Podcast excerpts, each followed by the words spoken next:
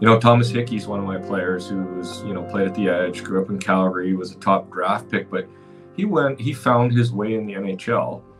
And we talked about million dollar plays. He made little million dollar plays all over the ice. And he talks about it now. He's the New York Islanders, you know, play by play guy. And, you know, coming around the net, snap to the wall, million dollar play.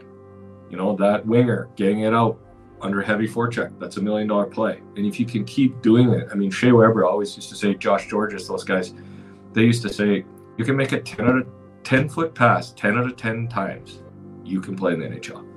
Not nine times. Nine times you can't. Not nine and a half. It's 10 out of 10 every time. That was NHL player agent Jarrett Bousquet of Titan Sports Management, and you are listening to the Up My Hockey podcast with Jason Podollan. Just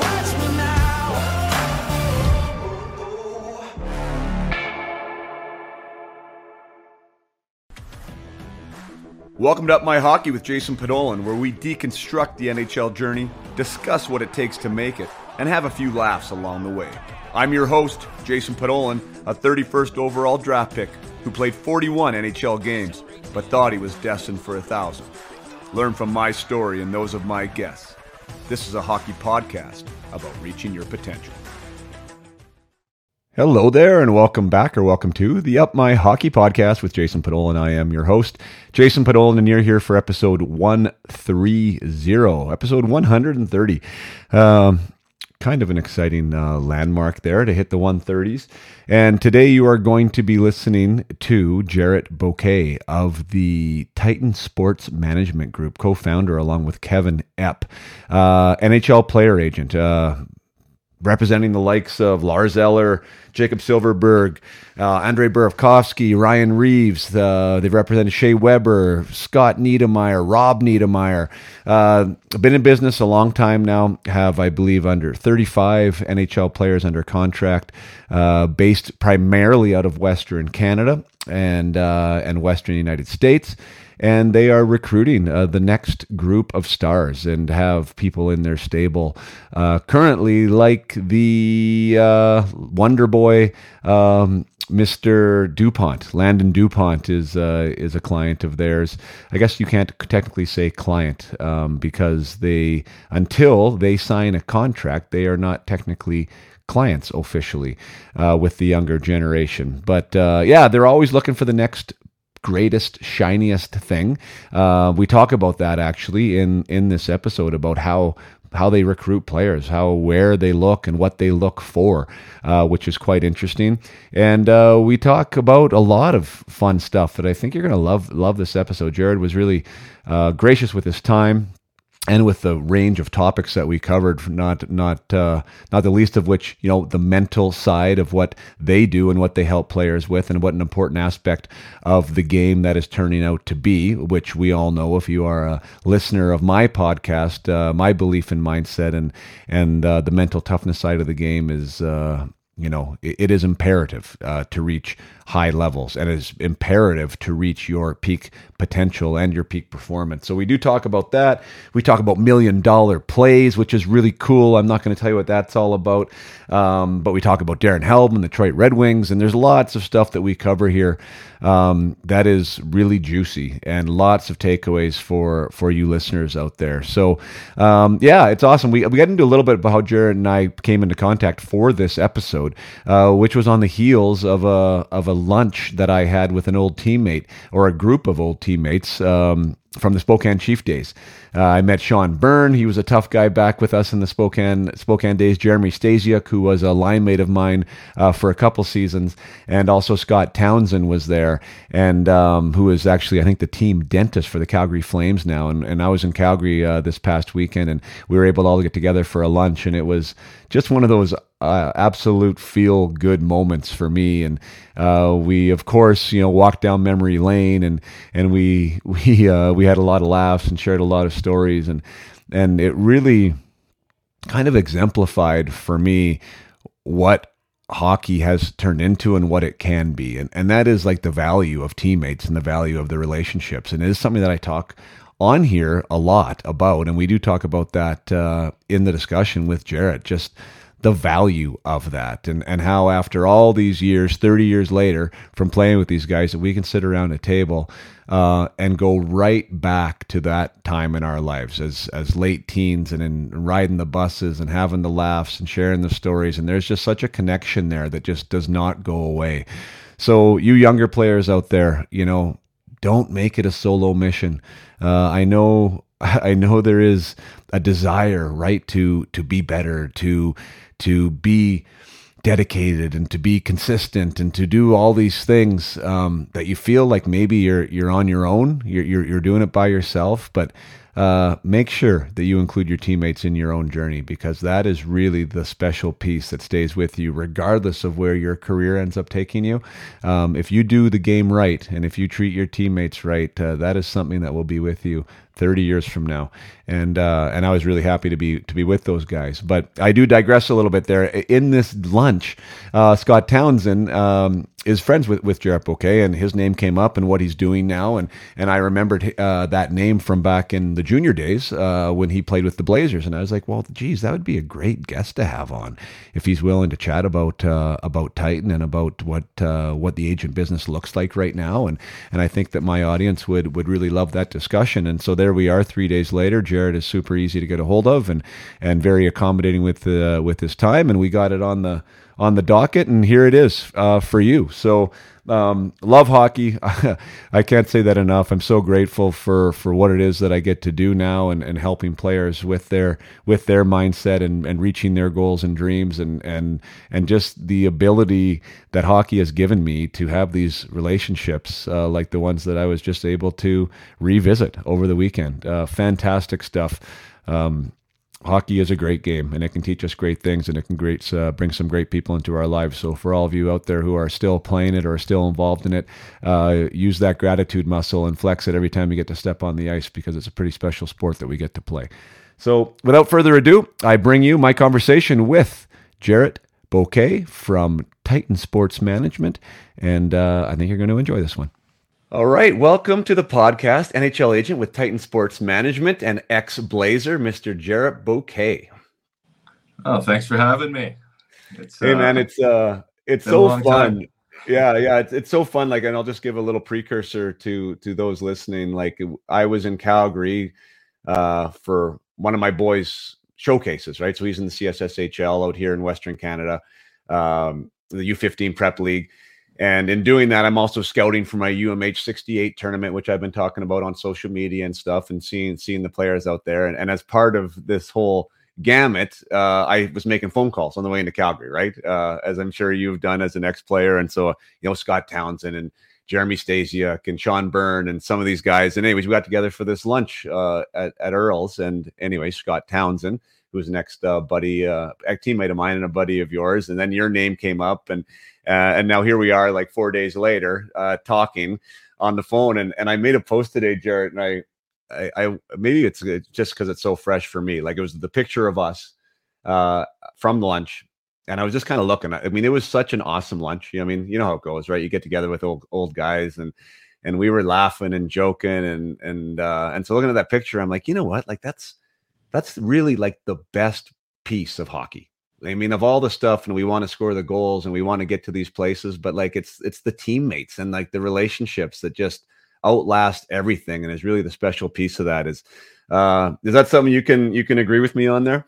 Yeah, hundred percent. It's funny because we played against each other, whatever, thirty years ago, and all of a sudden, in a month's time, your name comes across my desk twice. One, actually, my sister in Vernon, she goes, "Oh, I think I." Uh, I'm sitting by your your buddy Jason Padola, and I go, wait, we were buddies. I think we, you know when I was in Kamloops and we were he was in Spokane. We were never buddies, but you know through buddies, like you mentioned a lot yeah. of names, you you become buddies. You just know guys, you know. And you mentioned Scott Townsend's funny. He's the dentist. We played together. Well, we played against each other in Bantam.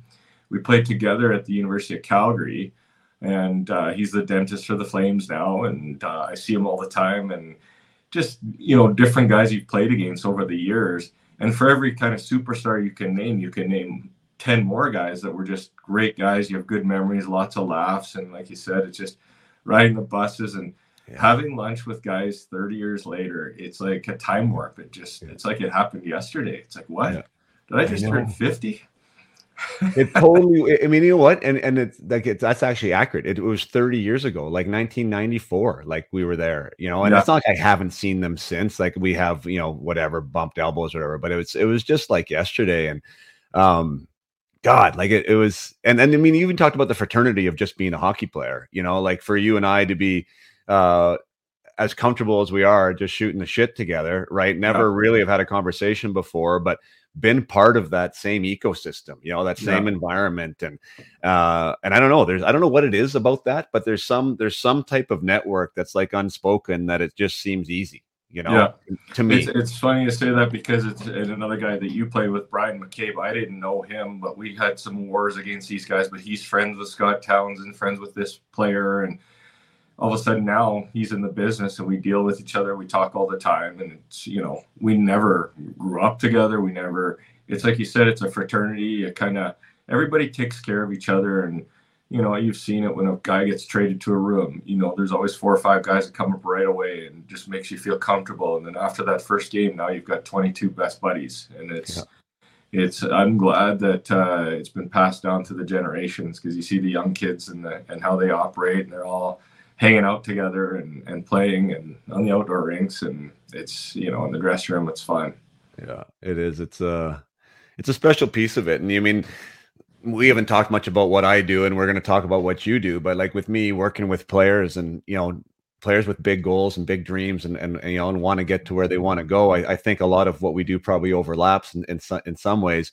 Uh, but it, it can feel like it's a bit of a solo mission at times you know like trying to get somewhere you know that you're you're climbing this mountain and and just again looking at that picture i'm like holy crap like you can't you can't treat it like that because the guys that you're there with you kind of chasing that same dream at those those are your greatest supporters at the end of the day and those those people are real special and um yeah we can't can't miss the forest of the trees as you say right? Like that's that's really the special piece of it i think. Yeah yeah for sure. Now I think with social media too, everybody, you know, is the world is smaller. You know, everybody's drawn together. Everybody knows who's who, and this player did this, this player did that, and it's funny they all kind of support each other and they all know each other. So, yeah. you know, you, a player goes to camp or gets traded, and all of a sudden, oh, I know this player, or he's friends with him, and so yeah, it's yeah. a small world great. A little bit off topic, but it's a little bit of a ra- rabbit hole. Like I was, I was thinking, and we were discussing it actually at that lunch, kind of like what, you know, what made it special or whatever. We're talking about the bus trips even, and comparing. You're talking about comparing generations, and, and you're saying like a lot of it is the same. And we were thinking about, you know, like there was maybe a TV on the bus when we were when we were going on these eight hour trips. Like sometimes, and most of the time we weren't allowed to watch any videos or whatever. There was no. We I think we had Walkmans or whatever, so you could listen to music if you wanted to. But other than that, you were like reading a book or playing cards or talking with your teammates. And it seems like maybe that aspect of like that kind of that camaraderie almost forced, right? Forced camaraderie in some scenarios. Um, I think is a pretty big factor. Uh, do you think that was a big factor? Like the amount of actual time that we were spent together in front of each other where we had to, you know, make fun of each other or have conversations or whatever else we would be doing? Yeah, no, I think it's great. I think I was watching a TikTok the other day and the Regina Pats said it went through the different guys and it's like oh the guy with the music oh the guy with the tv oh the card playing guys well that stuff was going on back then. I mean we had a few guys just had game boys just got introduced and walkmans and right. whatnot. And now i think it's different now the fact you can kind of get away if you wanted to you know do your homework or if you wanted to you know talk to your parents or you wanted to watch a movie on your own you can make the bus as big as you want, or you can narrow it down. Back in then, it's like if you know if Dumb and Dumber was on, you were watching it, you know? and it was on. yeah, and uh, just the way you know you make fun of each other, and uh, like it's it's fine. I like to see that it hasn't changed that much. You know, guys yeah. are still ribbing each other, and guys communicate the same, and yeah, it's kind of funny. Um, are you hearing a bit of a buzz on there right now? Yeah, what are the odds this snow driver comes and the snow has been here for three days and the one minute I get on this he comes and decides to to uh, blow my driveway off cut that off right I don't know if I can do anything about the sound, to be honest. That's I've been so waiting funny. for this guy to come for a week, and now he's like the Wow. Okay. That's okay. Is there? Is, does he have a lot of driveway there to do? No, he's done. Oh, he's done. Okay, sweet. That's yeah. funny. Um, the other thing I was thinking of, and and again, I'm a bit of a dinosaur when it comes to this because I, not that I was, I mean, I was tough enough, but I wasn't a tough guy, as you know. We played against each other, right? Like, but everyone in that era was tough enough, you know, like tough enough to play in that era. And and I and I akin it to like I've never even been remotely close to a war. I have no idea what that would be like. Uh, but that type of camaraderie through a dressing room like seems relevant because there was battles. Like there's mm-hmm. definitely mm-hmm. battles that we were going, and I, I was just like reflecting on that, like those those relationships of like why is it so tight? You know, I mean, like what, like why is it so tight? And uh, and I thought that maybe that was part of it. Like, do you think that that is part of it? Not these guys don't go to battle now, like they do, but like this, the actual idea that these guys really had to have your back. Like you had to have trust in that room. Oh yeah, I mean growing up in Cranbrook, British Columbia, I'd go down and watch the Spokane Chiefs and Link Gaetz was playing. I mean, you know him, he's legendary. And, you know, I grew up with Scott Niedermayer and we're watching the game going, we could maybe play in this league. Like, I don't have the skill of Scott Niedermayer. I'm going to take boxing lessons right now. So when I got back to Cranbrook, I mean, my dad had me in some boxing lessons. And I mean, it was just more to defend yourself. And, you know, I wasn't, you know, an enforcer or, you know, but at 6'1, 6'2, 100 and 90 pounds, you're a middleweight. And if somebody touches Scott Niedermayer or any of these guys, you got to get in there. And, well, you know, next thing you know, I'm my second year in the league. I have 20 fights. I wasn't a fighter. I wasn't tough. I just, you just had to do it. Yeah. You know, and I remember even as a 16 year old going in the league and the coach saying, Hey, you know, I know you're not scared to fight, but it's probably time to get in one. I'm like, this is game four.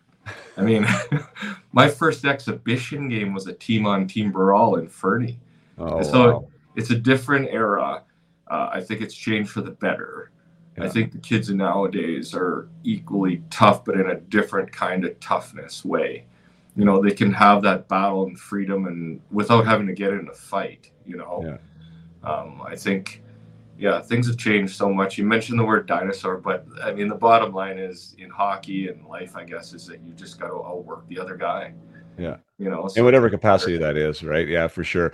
I just, I just did like, well, I shouldn't say it like at the time you didn't even really know, but like even Towner was saying, like Scott Townsend was like, I just wasn't competitive enough to be a hockey player. Like, I mean, completely self admitted, right? He's like, it was hard. You know, I mean, he's like, it was like to take that cross check, you know, to to go to the net, to go to that hard area, like night in and night out for 72 games. And in junior, I'm talking now, not pro, obviously there was more. Like it, there took a, a level of mental toughness there that uh, that I think we can be proud of to say that we could do it. You know. Um, yeah, and I think he he kind of plays it down a bit. I mean, he still had, you know, he was still hundred point guy in the WHL. You have to be competitive to do that, you know. Like yeah. as much as he might not think he is, and I mean, he's you know successful dentist. I mean, some guys are intrinsically uh, competitive. Other guys just kind of do it quietly, and yeah. next thing you know, they're successful because you know they're competitive on the inside. Yeah, how does that work? I mean, I, I want to get into well, there's actually there's two segues there. You talked about Scott Niedermayer. We should talk about the Blazers, but I, I, I like that idea of you just mentioning how different people show up, you know, and and and in what you do being an agent. I know there's a big business side of of of being the agent and the contract and the negotiations and all that stuff. Um, but I imagine in this day and age that being an agent, you know, is, understanding your people and also how to support them, you know, and and the difference between the guy who's quiet, maybe the guy that needs some more touches, maybe somebody who's a little more independent. Uh, how big of a piece is that for you and what you're doing right now? Yeah, it's um, it's a huge piece. You know, we try not to. I mean, these kids now they're so smart. Like they have, they've had private coaches, they've had private lessons. They're all skilled. They're all, I mean, back in the day, you do a week of hockey school in the summer. If you did two weeks, you'd be worried about getting burnt out. Now, I mean, it's almost a year long sport. So these kids have knowledge, they have um, skill, and then you've got to work with them. You got to work with the parents and, and talk about what's the right path. And then, yeah, the bottom line is just uh, starting to get serious about your job, be, being professional, being, you know, what works for this player might not work for that player. And, you know, I think coaches are smart that way too. I mean, I think back in the day they blanketed it and you did one way. Um, now I think coaches have to, you know, be a bit of psychology 101. What different, what works for this player doesn't work for this player. Yeah. And even when you know as an agent or advisor when i'm talking to kids i definitely have to approach things differently. You have to take in perspective what kind of coach does he have? What are his parents like?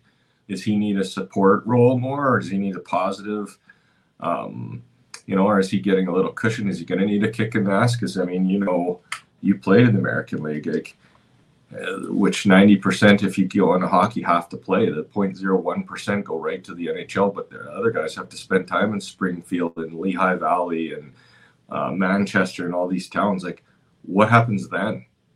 You know that's when the mental side has to get you know um, has to kick in and it, it, it has to start at a young age too. You know like parents tell their kids and you've heard it before don't get some of the best advice is you know don't get too high don't get low too low you've heard that it a lot and it it gets back to that you just mm-hmm. can't yeah what uh yeah what I love some of the sayings. Like that's a that's a totally great one. Where I find that it kind of gets lost, or at least maybe why I have a job, is uh is like how do you execute that? Like how does a young player who's 18 years old listening to that, maybe trying to do that, accomplish yeah. that you know what i mean? Like is that something that you you guys get into um like the specifics or is that more sports psychology esque uh if it gets there are some specifics. Well we have a camp um in calgary and we touch on it and talk about it but it's up to the player.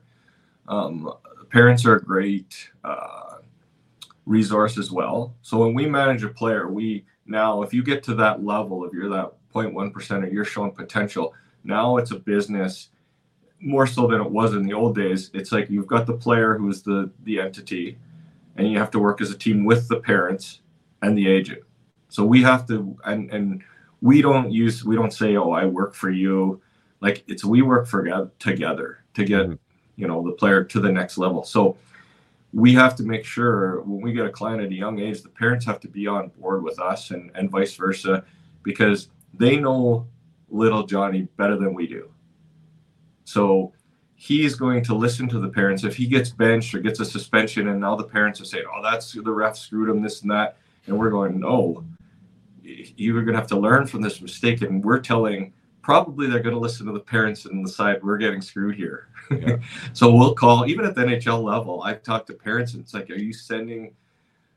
This play the right mes- this message. And the parents will say to me i'm telling them this just keep working play hard. I was like okay i'm going to send them that same message. So it has to be the same message. And getting down to that the specifics and the mental side it's tough because nowadays kids kind of know where they're going to play before the season starts a lot yeah. right? Like you've if especially with academy hockey you've signed up you've paid you know you're playing at oha or edge or burnaby winter club so sometimes that desperation gets lost. Right. You know, sometimes. So I think parents have to, you know, just keep parenting, let them fail, let them just be supportive, especially get to the higher levels. All you can really say is, you know, keep working hard, stay positive, things will change and don't get too high, don't get too low. Things that you know, but these kids, it's tough, you know, and uh, there's an older agent, we bought his company years ago in 2005, and he used to say, you can't put an old man's head on a young person's body, right? And these young guys, they're going to have to go through a lot of that themselves. Yeah. In other words, they're going to have to get that experience, play a lot, and then get on autopilot a little bit in that regard, know what works, what doesn't, and and learn a lot through playing. Yeah, definitely. Yeah, man, it's interesting you talk about that whole uh, people know where they're playing, right? Like it, like it it is so like sometimes the first time they try out for anything is like an NHL team now. Like right. really, you know, like everything's been paved that way. And and Cutter Gauthier came to mind, and I have no idea. I'm not in Cutter Gauthier's mind, and I don't even know if if you if you represent him or not. I, I didn't do that work, but like it seemed like from the outside looking in that Philadelphia didn't say when you sign you're going to come here. It sounded like he said when you sign you're going to make the team or need to make the team, uh, and that was maybe a bit of a problem for him. Mm-hmm. you know, yeah. and he didn't want to go down that route. It's just kind of interesting because it, it has been such a like the environment has been a bit more secure, but as you know, like pro is there's nothing secure about it at all. Um, at, at, least not until you get these no trade moves, which is well far into your career. So for these young guys, it's a pretty tough, uh, tough apple to bite into sometimes. Yeah, no, that's a hundred percent. And it's the funniest story I tell at our camp. Um, you know, we represented Shea Weber, and and during that time of free agency, and and five six years ago, you were allowed to go do that week and spend time going to different teams and going to different organizations and seeing what they're about and see what you know what the coach is about, what management's like, what ownership's like, what uh, the city's like, what the team's like. So you could go and do that before July 1st. So we had the um, opportunity to go visit Mr. and Mrs. Ilitch, you know, one of the first American billionaires at their house. And, uh, you know, Mr. Ilitch, so Shea and I pulled up to the house, and it's, it's a huge place out in uh, outskirts of Detroit, and surprising not a fence around it, but it, it was just a big, nice house. And, you know, it was a breakfast meeting, actually. A lot of meetings, we'd have dinner meetings or, you know, in a private room. We went to his house. It was in the morning. He had a chef there, and he came and he answered the door in his suit. And then Mrs. Ilitch, who's tiny, she's about five feet tall. Yeah. She looked at Shea and she kind of was like, wow, and just like literally patted him down like a quarter horse. And was like, you know, I'm like, uh and uh so we had we had a really nice breakfast and i said to mrs ilitch because you know the red the red wings are one of the you know storied franchises uh, successful and i said what's been the secret of of you know your players and the detroit red wings and she just said i we look for everydayers and i kind of paused and she goes we want guys that just show up to work every day she goes steve yzerman every dayer chris chelios every dayer uh, Darren McCarty every dare. He went on. We had Darren Helm at the time, and she goes, and he goes, Darren Helm is an every dare, and we want a guy like Shea Weber because he's an every dare. And then later, I heard through some of the players that she would have a party once a year, you know, and be sipping on her bourbon and having a cigarette, and it'd be midnight, and the guys are kind of, you know, she'd get up to go to the bathroom. They'd get up, okay, well, we better go, and she's like, sit down, and they'd be like, okay and then at 6:30 in the morning next day, she was first in the office. So I'm going, you know, there's a novel idea. Show up to work every day. And I tell that at our camp every year. Yeah. Is not a big secret. Come to work every day. Show up early. It's no different than the person that works at uh, IBM or like any walk of life. Those people are successful and it's no different in hockey. There's no secret sauce. There's good coaches and and and now with academies um, you know they, they get there early they get to practice they have good coaching they can shoot later they can be in the weight room if you do that and you do it every day you're going to have success and so i thought that was a, a fun side story with the yeah the that's fantastic. so many connections there too like one uh darren helm so you darren so i went to japan came back and kind of had like a renewed lease on my hockey life. I'm like, you know what? I should still mm-hmm. play, and I still and I, th- I still believe that I could play in the NHL. This was at 30. Uh, happened to know Ken Holland. Uh, Mike Babcock was coaching Detroit at the time, and uh, who I played for, as you know, in Spokane. So like there was yeah. a connection there, and uh, and they said, yeah, come try out. Like they had a couple spots are actually available on the on the Red Wings roster, and so mm-hmm. went uh, went to Michigan there for for camp, and and Helmer Darren Helm was my centerman, like at at oh. camp so and that was his rookie camp. So they had just drafted him, and I think he was a first rounder. And so for for majority of camp, I was I was his right winger. And anyways, he went on obviously and still is having a phenomenal career, and it was it was fun to be a part of that. Uh, so interesting connection there. But I also tell the story of being at that camp quite often when I'm you know wherever doing doing uh, my my keynotes or whatever about the culture of that team. Mm-hmm. Um, and I mean, I love your th- I love what they're saying there with the everydayers. I mean, I think that that is a really good indication of what was going on there, like the Thomas Holmstroms and the and the Datsyuks and the Haseks and the Linds, like all the stars were guys that would just keep being showing up, and it was also just a really comfortable place to be. Like it was, you know, guys inviting you to golf, go, you know, go to go to a restaurant, guys that were like trying to help you in practice to be better, like not trying to make you not make the team, you know, like they were they were comfortable enough to try and make everyone be their best, you know. And I think when I think about Darren Hellman, boy, you could probably speak to this obviously better than anyone, but like to be a young guy in that environment where like the veterans are legitimately pulling for you and you feel a part of it, like wow, is that a difference maker? And not yeah. every NHL team is like that. I can tell you that right now. No, no, and that speaks a lot to the culture in, in Detroit, and you can see with uh, Yzerman being back there how they're making those changes and how they are, and they're looking for those everyday players and just those guys that'll come and work their ass off every day. Yeah. Actually, funny story about Darren Helm. So, you know, back to some connections with Scott Townsend and all these guys. So when I was uh, younger, Willie Desjardins had recruited me to come to the University of Calgary, and later on he took off to Japan. And then, as you know, he was coaching the Tigers. So I think it was my f- first or second year in business in 2000. We started the company in 2001. Um, so, you know, in those days, it's like, you know, we would say we, we just going to, our motto was like be in back pockets, get to the rink. Like nothing bad can happen going to the rink. So it was a Wednesday night. I didn't have any players on the Tigers. I didn't have, you know, I think they were playing Swift Current. It was a Wednesday snowy night.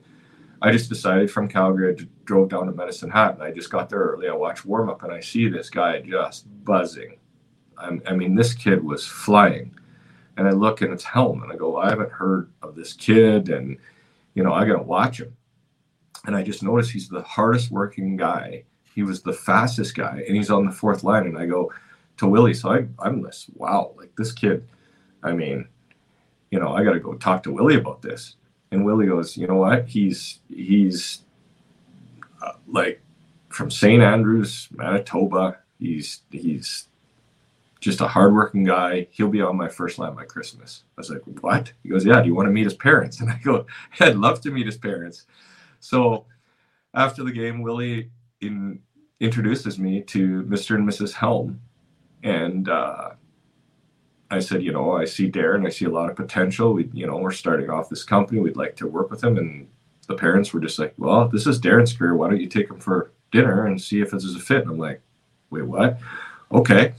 So uh, you take him up to Earl's, you know, the Earl's in Medicine Hat. He's had a few uh, dinners there, I'm sure, as every Western League guy has over the years. And uh, I'm sitting there talking with Darren. He's quiet. And Daryl Sutter walks in.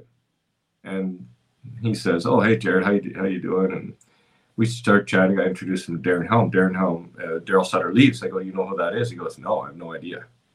I was like, "That's the head coach of the Calgary Flames and the general manager of the Flames." He's like, "Oh, I didn't know that." And to this day, NHL guys make fun of Helmer of how little he knows about the NHL. He's got his wife, his three daughters, and uh, he goes to the rink because if it's beer league, he couldn't name ten NHL players. so, anyways, getting back, he he just kept improving. And honestly, well, back to he was a fifth round draft pick into the NHL. So he just kept steadily improving. And you know, um, Mike Babcock, he used to give show videos of not just Helmer's second efforts on pucks, but his third and fourth efforts. He he used to show this penalty kill of Helm, um, and you know the third effort, the fourth effort. Never mind second effort. He would be going in the third effort, the fourth effort. So I think uh, Willie, I think Darren Helm is probably one of Willie's all-time favorite players, and uh, we keep in touch. I mean, I remember he he had a great career in Detroit, and Steve Yzerman said, "Hey, we, he'd like he really wants to win." Helmer won the uh, Stanley Cup in his first year, and you know, when you're young, you think you're going to win it again, and so he he gets they traded from the Colorado Avalanche, and when they won the Stanley Cup, it was one of the most uh, rewarding moments for me because you know, as agents, we don't get thank you cards, and like maybe his coaches do, but you know, they get the contract and yeah. that. But I called there and uh, just when they won the Stanley Cup, they were in the dressing room. I was going to wait for it to go to voicemail, and he answered the phone in the dressing room, and he's like, "Thanks for like getting me here." And I didn't think this was going to happen, and we just kind of you know had that moment, and I was like, "That is one of the most rewarding moments I've ever had is to see Helmer, who comes from nowhere, um, winning Stanley Cups with the Detroit Red Wings, and again with the Colorado Avalanche." And what was his secret? Hard work like I'd ask him what he would do in a summer training. He'd go, Well, I'd go to my cabin and I'd walk outside and run as fast as I can that way for about 45 minutes to an hour, and then run 45 minutes to an hour back.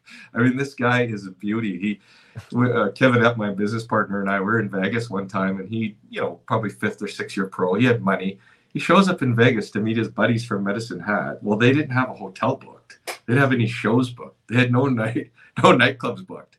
I was like, Helmer, this isn't St. Andrews, Manitoba anymore. You can't just go around Vegas without any hookups. But that's just the way Helmer is, and he'll never change. And he's he's definitely uh, one of my favorite guys over the That's years. fantastic. Yeah, yeah, Yeah, I'm glad we brought him up. I mean, 800 game NHL career from a f- fifth round pick. So Yeah. that actually makes more sense because why would they put a first rounder with me in their first training camp? So that, that actually, that probably, that's totally indicative. So a fifth rounder playing with me, and and he went on to like, yeah, like what a what a career. And I love that you you mentioned that because for my audience and for my listeners, uh, when I'm when I'm talking with players, uh, one of the things we talk about again and again and again is something that I call I call it competitive spirit. And and that idea is like I think it's a little different than than hard work. Like I think hard work is kind of, you know, most guys work hard at least to get it to a puck or into a battle, but it's like Yeah. what happens then? Yeah. you know like what happens in that moment and and that's where competitive spirit shows up i think and when you talk about the second third fourth fifth efforts like that's something that's noticeable by anyone right like it doesn't matter how great your hands are how hard you shoot a puck like when you you can impact every shift with that level of competitive spirit and um and it's noticeable even at the NHL level. Like I love that you're bringing that up. So like imagine these junior guys coming up, or even these bantams now coming up. Like to be able to exhibit that, like you are going to catch someone's eye, and it's a great thing to focus on, in my opinion, when it comes to their own personal development. Yeah, yeah, for sure. I mean, I don't think people talk about that enough, maybe. Like it's you know, you get back to some of those players that are smaller in the NHL to this day, you know, but they, their compete level is off the charts and the mental preparation and I mean, even as these these young guys, you know, to play AAA hockey nowadays, I think it's different. I mean, you know, when we played back in the day, you'd have two practices a week. These guys are on every day. Yeah. And so just for these kids to understand like you can improve so much in practice. Like don't, you know, I was lucky when I was growing up and you know, my dad was uh, was a coach in Cranbrook and produced a lot of players, but he, yeah, let's get back to the practice doesn't make perfect. You know, Yeah. perfect practice. Like you keep going hard. I mean, even those teams in Kamloops, we had Darcy Tucker would be in your face every second. He'd be fighting guys, and I mean, Doan is the nicest guy there is, but I mean, he was like so intrinsically competitive. Uh, you know, Niedermayer, he was quietly competitive. He wasn't going to lose a battle to you ever. I mean, he didn't look like he was trying. It's just that he was better than everybody. But, uh, you know, so, you know, I look at the coaches and how they push kids nowadays to, to, uh, you just got to, you know, they're on the ice so much. But if kids nowadays can just have that mindset, is like, I'm not just going to show up to practice. I have to get 1% better. We talk Yeah. about that at our camp at all, you know, with our pro guys and our young guys here.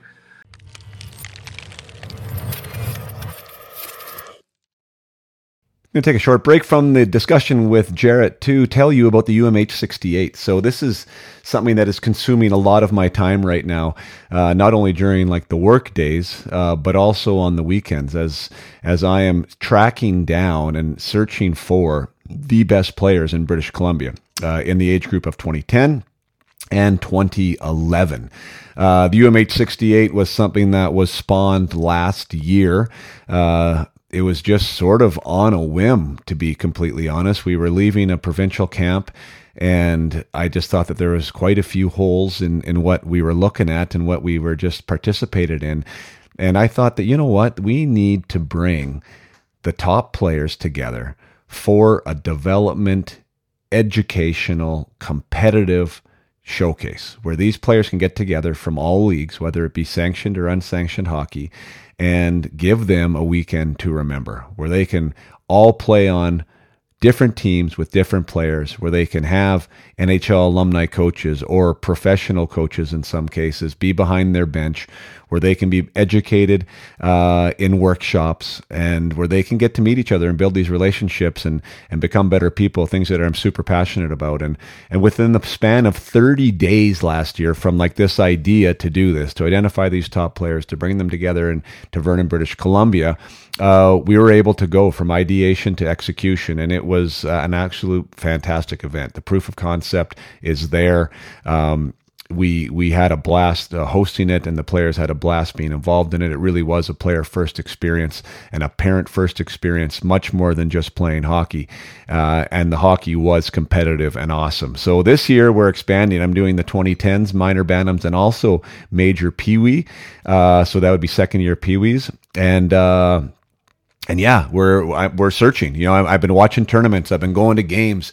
I've been watching the stats sheets. I've been talking to managers and coaches and doing research and using my network within British Columbia to uh, find who are the top players and get them the invites that they have deserved throughout the throughout this season, uh, so we can host this tournament in June. So, uh, really excited about that. UMH 68 on my website. If you want to check the underneath the showcases tab, there's also a Facebook uh, page, UMH 68 Invitational uh, that is up on Facebook, and invitations have been rolling out. So it is quite a collection process to find not only to identify the players, but to also find the emails of the parents much more difficult than you might expect. Um, so a lot of work goes into that. And if you are somebody who has a player uh, in British Columbia and would like to be added to the watch list, um, I think we do a really good job of identifying the players, but of course, there are a lot of players playing hockey in a lot of different places, nooks and crannies. And uh, if you want to be added to the watch list to be considered uh, for the UMH 68 Invitational, then by all means, please submit your name to the watch list, and we will do our best to get out and have some eyes on you and be watching you. Um, but yeah, and this is going to be expanding uh, up my hockey faithful. Uh, definitely, we're we're trying to move into Alberta and Saskatchewan. Saskatchewan uh, potentially may still happen this year. We're going to see if we can pull that off. But uh, this is going to be an ex- ex- uh, growing, ex- expanding franchise, which I'm really excited about. So uh, definitely going to have some announcements uh, on my social media channels. That's at Jason Podollan on Instagram. If uh, if you don't follow me already there, it's at Jason Podollan. We'll be talking about the UMH 68 and the invitees uh, and who's already committed as we have some commitments rolling in. And and yeah, on my YouTube channel and also on the Facebook group there. So be watching out for the UMH 68. It's something that I'm super excited about and uh, being bigger, better, and badder than even last year was. So uh, yeah, really, really excited. I just wanted to share that with you. Uh, that that's in the cards for UMH, and uh, we are expanding. So now let's get back to the podcast with Jarrett Bousquet.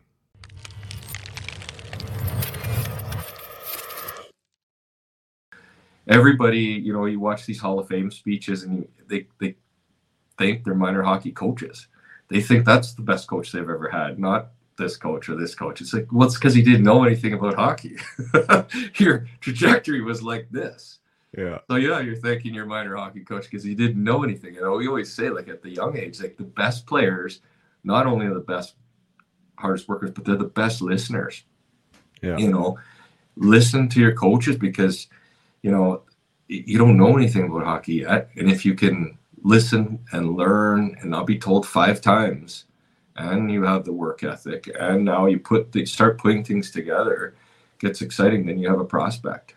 Yeah, there's some humility involved in that. I mean, you do say the best players. I think that that can change though when the best players are, don't have the humility to to be to listen, right? To be coachable, and I'm well, sure you've seen that too. Well, the best players in the world are still coachable but you better be right. Yeah.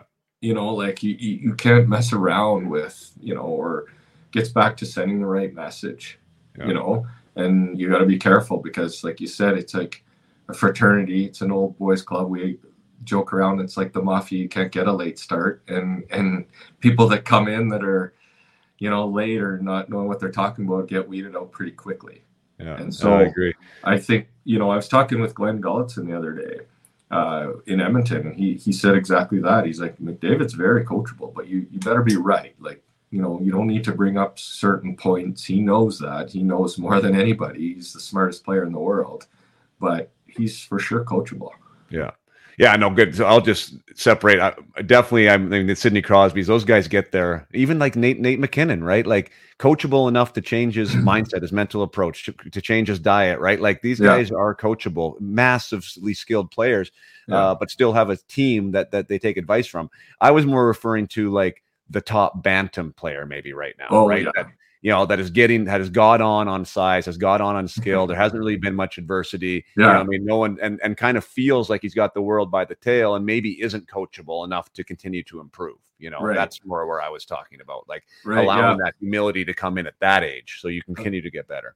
Yeah, and that's a good point. Like I think the best players and the best young guys are still very like they're open to they might look at you and go, oh, you don't know what you're talking about, but at least they're like, yes, sir, okay. And yeah. um so yeah, the message, I guess, to that young bantam player is that you haven't. I mean, we had a coach out to our camp. I won't mention his name, but uh, you know, we have some superstar young guys. This is a few years ago, and we're you know, it's the middle of summer. We don't want to kill the guys, but they're floating around, not making passes. While he smashed his stick, brought them all in because you guys are all top bantam picks. How many games have you played in NHL? Let's raise our hands. not one kid did, right? They go, so you don't know shit. Listen up and he, I'm like, I'm going. This is our top clients, young guys. He just rips them, they're going, "Who's this old guy?" And uh, it was it was a great message. It was pretty funny, but I think you know those. You were there. You were a young superstar bantam. As soon as you get to, you know, you went to Spokane. The the culture in the dressing room. If you're cocky, arrogant, it you know, they get it gets nipped in the bud pretty quick yeah, so. for sure. Yeah, a lot of times, yeah, the right room will take care of that for yeah. you for sure. Oh yeah. Um, which is maybe a little. I mean, another another tangent I don't want to go on, but some of these teams that are in the rebuilding phase in the NHL level, and they have all these young guys that are there, and there's not really an accountability from the hierarchy of some of these older players to keep them in line a little bit. Like, uh, that's tough because you know, I mean, yeah, that that whole culture thing is fascinating to me. Like watching how that develops and and who is accountable to who and and and who really calls the shots. But anyway, I don't want to go down that rabbit hole. But um, I do want to touch on the everyday thing though. And isn't that a because we were talking about mental toughness a little bit too. It, it, like showing up every day is a mental toughness trait, isn't it? It's crazy because 95% of these guys, if they're going to go on, will probably play in the American Hockey League. Yeah. That is the you play there. It is tough. It's a grind. You play three and threes. It's miserable. Some you're playing friends and family night. You might get a hat trick, not get called up. This player gets, and it gets back to control what you can control. Like uh, I, I just remember talking with Niklas Hjalmarsson in Rockford, and he's just, I mean, that guy was, a, he's a great defenseman. He's got three Stanley Cups, and he's like, Jarrett, it's such a grind every day and I was like, well, just stick with it, kid. Like he was young at those at that time. Just stick with it. Like just getting back to control what you can, which is your work ethic. And so my business partner Kevin Epp and I went down there, and he was just playing the right way. He wasn't trying to dangle guys. He wasn't. He was playing physical. He's a defenseman, tight gap. Well, he's up, and then he carved a niche, blocking shots, getting pucks out, doing little things. I mean, he's a f- over five million dollar year player just playing the right way.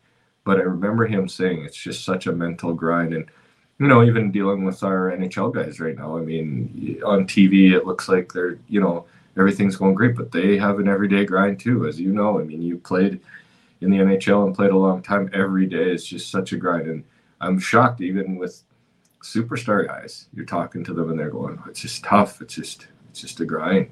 Well, you yeah. have to focus high performance is a grind. I mean, to be perfectly honest, right? Mm-hmm. I mean, there is a grind associated with that. And this, the client call that I had before we were talking about, we were talking about um, the ability to overcome that. And whether it be the exterior environment, Jarrett, like the, the idea of like, you mean 82 games, 72 games, the bus rides, the practices, like that aspect is a grind. But there's also the grind of like the guys in the minors of that mental voice, right? Like, mm-hmm what are you doing this for? I mean, you're going to be here forever. You're not good enough. Why aren't you there already? Look at so and so, right? Like there's all that noise that can come internally. And the thing is, if you can keep showing up every day, despite that voice, and I think a lot of players think that, okay, if I have that voice, I must not be ready. But that voice exists for everybody. It's just, what do you do about it, right? Do you still keep showing up? Do you still keep going there to play the game? And I, I think that's an interesting way to think about mental toughness. A lot of times we don't think of it that way, but I, I, love you bringing that up. That if you have the ability to get there and to put in the work, despite of all the reasons not to, I think you're you're doing a lot better than most. Yeah, yeah, for sure. And I think when young guys, what we'll do is sit down with them and break it up, break the season up into you know maybe eight game segments or month long segments. Let's get through September. Like September, you got to show up with camp. There, you can't start slow. You got to start strong and finish stronger and you got to go in there and get a job. That's number one. You got to get through exhibition game one game at a time. But you know, especially if you're a veteran, maybe you don't want to play exhibition game. You got to change your mindset to like this helps my timing. Then you got to break in the month of September. Let's just go at eight games. Let's just you know, and then you break it down you set goals. And I think when younger kids set some goals, then it's it makes it a little bit easier So in other words, if you have, you know, these kids now they're getting licenses and there's parties and the cars. Well, a young guy, you can look at my goals, set it out. Well, I have this goal. I want to play in the Western League at 16. Is going to this party helping me two nights before the game? Probably not. Let's make it simple. Yeah. And just kind of dumb it down a little bit. Keep things very, very simple. There's a lot of distractions now. So you, you know, some of our guys, and it's not. I think back in our day, working with a sports psychologist, it wasn't a thing now I bet you 90% work with a mental coach, a sports psychologist. I mean, if you look at some of the other sports my daughter played, high level, national level tennis and whatnot, it's like you go to you go to you go hit, then you go to fitness, and then you go to mental every day. I mean, golf and tennis are different, but um, actually, one of the I lived in Dallas for many years. One of the tennis coaches was working with the, some of the Dallas Stars players on you know, in tennis, you after each point you reset, you you clear it and then go. Much like in golf, every time you go to the tee box, you reset. Well, he was working with players to go to the bench, do a reset. Do you have a routine when you go to the bench? Am I going to flush that shift? You know, what's my routine? Sip of water, go. Now I'm ready to go. You know, same with um, you know, yeah, the mental side. It's it's it's uh, pretty much everything. I mean, I think they used to say it's oh, it's ninety percent mental. It's probably ninety nine. yeah, yeah, it's a lot. It's a lot. That's for sure. What? uh So your experience in Kamloops. So I mean, so, so everyone listening, Jarrett played. uh I think four four years there, uh maybe five. Uh oh yeah, so four. I got your yeah, four years in Kamloops. Yeah, four years in Kamloops, and that was during the like the glory days, essentially. Um, I mean, such a word, yeah, like yeah. Memorial Cups and like great players. And you mentioned a few of them already. I mean, Shane Doan, a Hall of Famer, and Darcy Tucker, who was a long time uh, player. Scott Niedermayer, you know, I mean, great, great talent coming out of there, and championships and all the rest of it. What what did that experience do for you? Uh, provide you in what you're doing now? How do you think that helped shaped shaped you as a person and and, and how you're a better agent because of it? I think it shaped me a lot. You know, moving away at 16 years old, I was lucky because, you know, well, lucky and unlucky. Scott Niedermayer was the other six year old defenseman. So unlucky on the ice time part as much. You're never going to play as, as much as him. But lucky in the sense, you know, I had some great coaches. Ken Hitchcock was coaching, you know, at the time. He, he was ahead of his time as far as, you know, doing research and how we were coached, how we played, uh, details, things I hadn't, you know, thought or done with before. And then, yeah, for every star player you mentioned there there's there's another 10 15 guys that were just carrying the water the whole time that uh, that contributed to all those wins and and you know um, but shaping me uh, the the coaching the bus the travel the I always say when you come out of the Western Hockey League you have a degree. So if you go on to school now you get a degree you have two degrees because you just learn how to be on time for buses how to respect your elders how to you know when you don't want to play in Moose Jaw at minus 108 and the other guys you know you don't want to carry the the sticks up the uh, up the crushed can there on that one side and getting shit kicked in Brandon at the end of a two week road swing and um, just yeah it just prepares you. You're doing things you're not not normal 16 year olds are doing. You're away from home you're with billets you, you, time management was a big thing and then just the example of the other players and how they handled themselves. Like you know that we didn't they just guys wanted to be players guys took care of themselves. We didn't have a bunch of we had a lot of great guys uh, good people on and off the ice. The culture in kamloops in the in those days was you know they were very strict on us. You know we weren't allowed to break curfew. They do the old call at 11 o'clock at night trick and then hang up and then five minutes later they call back oh sorry wrong number just to make sure you didn't sneak out. And ken hitchcock was famous for going around and feeling the hoods of people's car. That story is true. To see if guys were out. And um, actually even we won the memorial cup uh, tom renney was like any you underage guys if we catch you for it with a beer like you won't be back. And we're just it just made you think you know? Right. They were very strict on schooling. So, you know, you heard back in those days that they didn't care that much school. Well, if I was five minutes late, like two minutes late for class, they would have heard about it and I wouldn't practice. So you just had, everything was kind of buttoned up. And I was lucky that Scott Niedermayer was 16 going on 30 and much more mature than all of us because he was an academic all Canadian. So we're like, oh, this guy's getting straight A's. We better pay attention in school too. Right. But we had some smart guys, the 16 year old kids there that uh, Jeff Watchorn's gone on to be a super successful guy. He was straight A student. Dale Masson, God rest his soul. Uh, he was a straight A guy. Lance Johnson, I think, is a principal. So there I am, just trying to survive in hockey. I'm trying to get B's, never mind A's. yeah. You know what? That's a great point. I mean, even looking at life in that aspect, you know, going back to my lunch, you know, like Towner, uh, team dentist, you know, like Stasiuk is a, you know, high up in the in the oil and gas. Same with Sean Byrne. Like these, a lot of guys maybe not ever got paid a dollar to play hockey, uh, but through that Western Hockey League education, as you call it, you know, like you, you learn a lot. You, you, I mean, not only about life, but about yourself and what you're capable of and uh, the value of team. You know, like there's so many things that are just inherent in that journey that I think we, we kind of don't recognize it at the time, but it sure serves us well, you know, moving forward. Oh, hundred percent. I got one of my good friends in town, Darren Deschamps. He's a super successful guy in the oil and gas world. He played on that World Cup team with Shea Weber and Josh Gorges and Duncan Keith and those guys. He, I mean, he's a very successful guy. He was a client of ours in the in the minors. But this whole Calgary is ran by ex Western Hockey League guys.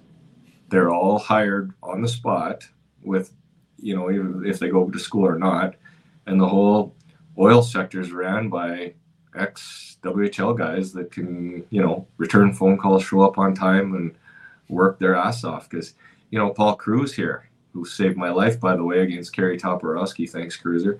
Um, but uh, he, you know, he's a successful guy in the oil business here, ex Calgary Flame. Just you know, I think all these guys they learn those lessons at a young age. If you show up late to work, we'll replace you right now.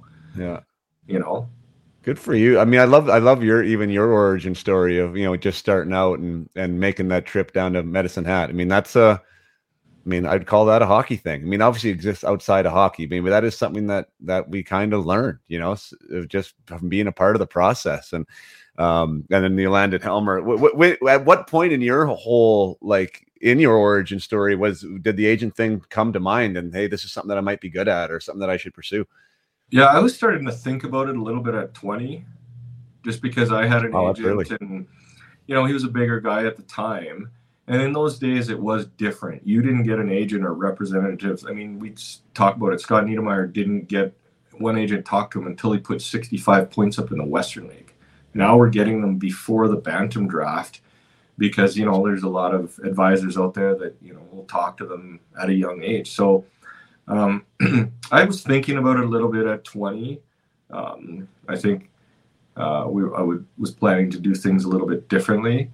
And then I got to give credit actually to my business partner, Kevin Epp. He was playing in that uh, Western Pro League and he was playing with the Phoenix Mustangs and um, kind of going and learning about contracts in the afternoon at a law firm out of Phoenix. And then he called me up. We, I think we bumped into each other at the Stampede or something. And uh, he said, Hey, I'm thinking about doing this. We should do it together. And I said, I'd love to. I think I, I just signed in Germany. So I was like, I'm going back for one more year, but let's keep in touch. So that year he played was learning contracts, and then when I came back, so I was playing over in Germany, and um, yeah, I had an injury, and I just I was you know when it's time, it's time, and I had a lot of interest. I had I finished my degree uh, in kinesiology and and took a lot of business courses. So I had a lot of other interests. I wasn't making any money in Germany playing hockey in those days. I mean, it was okay, but not yeah. something. I just went there to have an experience and have some fun. And so then we started Titan Sports in the spring of 2001. Um, we had a lot of connections. Um, you know, we didn't actually with the Niedermayer brothers, Scott and Rob. They knew we joined the business. We didn't want to pressure them, even though we grew up with those guys. And they kind of said, "Hey, if you're in this business three, in three years, come talk to us." Kind of. And so it's three, four, three years later, three, four years later, then they jumped on board, and then things kind of snowballed from there. But what I really wanted to do is, and and no, not having a go at my old agent, or it's just the way things were. You would get guys that are ready to sign a pro contract. And then if they didn't, that was that. That's fine. That's what now it's as we're getting them younger, it's about uh, development and about, you know, a mentorship and keep them on the right path. I think back in the day when you played and I played, the best kid at 11 and 12 was probably not the best kid at 13, not the best kid at 14, and for sure not at 15. Now you're seeing the best kids at 11 are the best kids at 12, are the best kids at 13. And it's because the parents now have these resources like yourself and like uh, sports psychologists and coaches, and, and they, they pay a lot of money. So little Johnny's on this path and he's going to this academy. Well, in the summer, he's hanging around these five or six guys, and we're controlling it, and we're paying for their summer training. I bet you probably didn't pay for a summer trainer. I didn't. I worked out with my buddy at the right. yeah, gym in Cranbrook, and so everything is like you, you want to keep them on this trajectory. So yeah, the best kids are the best kids at 14, 15. So we recognizing that a little bit long ago. I think we were probably the first agency to start a development camp in fact, I know we were because uh, it was just me running ice sessions for eight, ten guys. Then it got bigger, then word of mouth got, and then I was like, we got to hire coaches. So then we had a you know a camp, a full on training camp, three, four day, four or five days of like learning. And we yeah. now it's so advanced, we kind of churns itself. But it, you know, former teammate uh, Ryan Huska, who I played with in Kamloops, coach of the Flames, he's come out and and talked about his experiences and Willie Desjardins come out and Medicine Hat, he coached in Dallas. So we'll have different NHL coaches come in and talk to guys like, hey, if you're in this room with Titan Sports guys, you have a chance to play. You know? And so you better be doing these things and you better, you know, oh, it's up to you. I mean, my even back in the day, my dad used to always say, if if you're doing the work and he's not, when you meet, the likelihood of you winning is better than him if you're doing the work and he's not. And gets back to that everyday thing if yeah. you want to do the work, it's all there for you. I mean, parents now are paying for, um, you know, trainers and and all these kind of things. And now I think it's it's that what we're talking about is that mental. You you need to be training your mind just as much or more than the, the private skills uh, lesson.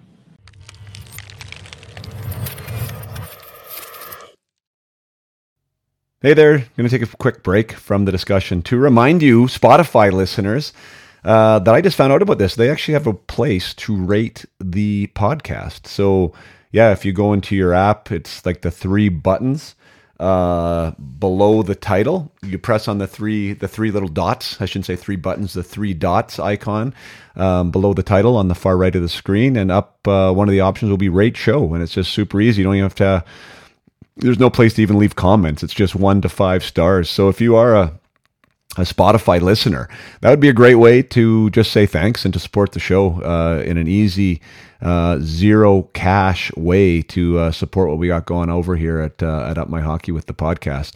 And of course, uh, I know the majority of you listen on Apple on an Apple device or uh, at the Apple podcast place that I don't even know what it's called because I'm not an Apple uh, user anymore. But that is kind of the traditional place where you can rate it five stars and where you can also leave some type of comment about the program. So yeah, I mean, if you are one of those people that has been a listener or listened to a couple episodes and, and hasn't done that, that's always a great way uh, for me to say, uh, you know, or to say thank you, you know, to the program and to the guests and and to uh, to the time and effort that goes into producing these shows for you guys. That is hopefully supporting your hockey journey and is supporting your hockey player potentially um, getting where they want to go and, and achieve what they want to achieve. So, just thought I would say that, that is one way to support the program. Another way to support the program is to go to the YouTube channel, which is uh, Up My Hockey with Jason Podollan.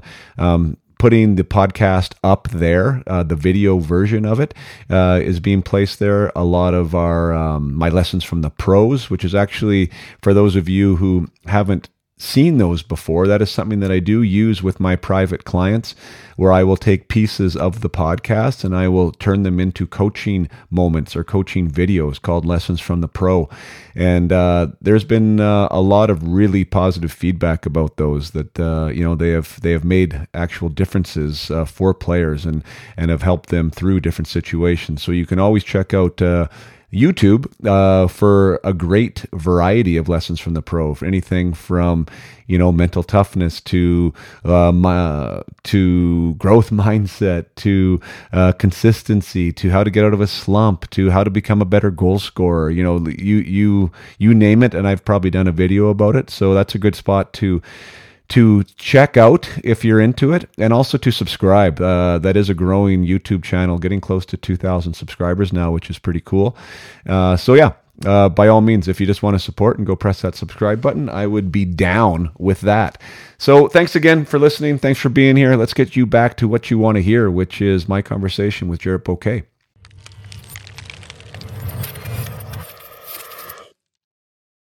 Yeah, and I and I don't know why that is. I mean, I've tried to I've tried to. I mean, it was it was super relevant, obviously in our age and in, in any era, it, it's relevant. But I think the way the system was set up, like almost everything was designed when I look back for us to fail. right? You know what I mean? Like as as a rookie to make the team, uh, you know, the, the way the veteran, like everything about the sport was not like, let's go, you're going to be great. It was like, how do we get him out of here? And, and, if you were good enough to stick around, like mentally tough enough to handle whatever it was, the coach yelling at you or the veterans being mad at you or whatever the case may be, like you obviously had a passion for the sport. You obviously love what you did. You know, I mean, there was a lot of pre- kind of precursors around um, success. Whereas now I don't see those hurdles there. Like this is my own little kind of personal thought process on it. Like I, I think it's it's set up to be more inclusive. It's set up not to be as challenging in a lot of ways, which I think is much better but it also when times do get tough and it does show up they're not as used to dealing with it i think. I don't think they're as they're as equipped to deal with it which is why i do think like the formal mental side mentorship training however you want to look at it um, has a lot of relevance right now with today's player. Do you think there's any any yeah. do i have any does my yeah, does my theory hold any water do you think? it's a really good point and i think part of that too is there's just more options now. Kids kids know more. Like yeah if if this player doesn't make any X, maybe he plays at edge. If he doesn't make it edge, maybe he plays North Stars. If he doesn't make North Stars, the Royals have a spot. So there maybe there's not that desperation. Like I know for me, growing up in Cranbrook, my dad would not drive me 15 minutes to Kimberley if I got cut from the team. I'd be playing for GC Electric in Cranbrook, right? so I was I was in the house leagues in my backyard, and I wouldn't get that playing for the green team. yeah, not that nice Bantam Eagle jacket we had. So I would I was like I was like I better shoot pucks. Like I I gotta do boxing lessons. I gotta like I just remember being so ramped up and afraid to get cut. Like what was I gonna do? There's no way. There's no way my dad would drive me to Kimberley. Yeah. You know, and so I think I think now with all these different leagues popping up, there's more opportunities for guys. Like you probably were like thinking, I'm gonna make Spokane and I don't really have a backup plan. You know, now if you, you know, if you don't make Kamloops, where are you gonna go? You know, maybe I'll go to the BC Junior League. And if I don't make it there, maybe I can go to the Alberta Junior League, or maybe I should play U18 or so, you know, like when you get back to war back then there were no peace times. The war was always on. And uh, you know so um, now you know the war's on but it could be off. I could i could go fight for this team now too. And that's yeah. not a bad thing you know yeah. and the, to have options. It's just yeah. it's i believe the cream will always rise to the crop you know to the top. Like the the guys that will do the extra and the want it, you can't fabricate it. I talked to an NHL scout, actually, Car- old Carter Sears. He, I ran into him at the Starbucks the other day, and he's like, "You tell these kids if they want it, don't fake want it. You know, really want it, and do the work." And he's just going off, and he starts laughing. I mean, you know, there's a guy that's you know won Memorial Cup, that he's been around forever. Yeah. Um, so he's with the St. Louis Blues. But he, I was like, yes, Carter, I'll tell these guys, but you know, you can't tell them too much. It's like they got figured out too. Yeah. Yeah, no, that's a great point. That's a great point. The authenticity. That's one thing I talk with my players about all the time is like, you know, being, and I think that to me, now so speaking about the different eras, I, I think that is much more welcome. Like the, uh, the ability to be you in a locker room You know, like we were pretty vanilla, right? I mean, for the most of us, dressed the same, talk the same. Like there still is a little bit of that homogenization in, in the game now, but I do think that there's allowed to have different personalities. Like I, I think that's more embraced, and um, and being authentic in that locker room and being authentically you and chasing that dream authentically to you, how you would chase it, I think is really really important. You know, and that does help mental fitness. It helps mental health. It helps all these other things that yeah, some guys struggle sure. with in our era. But uh, that is something that I I have noticed a difference is that we're starting to open the doors a little bit to let people be people. And yeah. uh, you must see that. I mean, the guys that most feel more comfortable in their own skin being themselves are the guys that usually have the most success too. Right. Yeah, and it's a, it's a great point because you know you want kids to be themselves. You want them to go in now. I think what can't be lost is the respect part. You know, you can't go into the locker room with the being the loudest guy in the room. You can't be a rookie signing bonus, driving a nicer car than your captain. I mean, just these little, uh, what do we say, kind of unwritten rules will still always be a rule in hockey.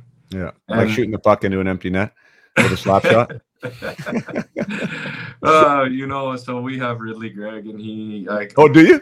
Yeah, and so Mark Greig, who actually maybe I wasn't the best player in the world, but one thing I could do is take a one-on-one.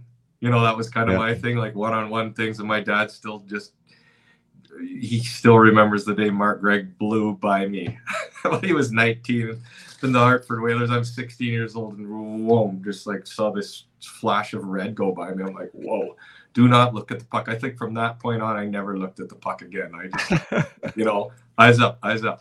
Yeah. So, you know, years later, I kept in touch with Mark. So we represent Ridley.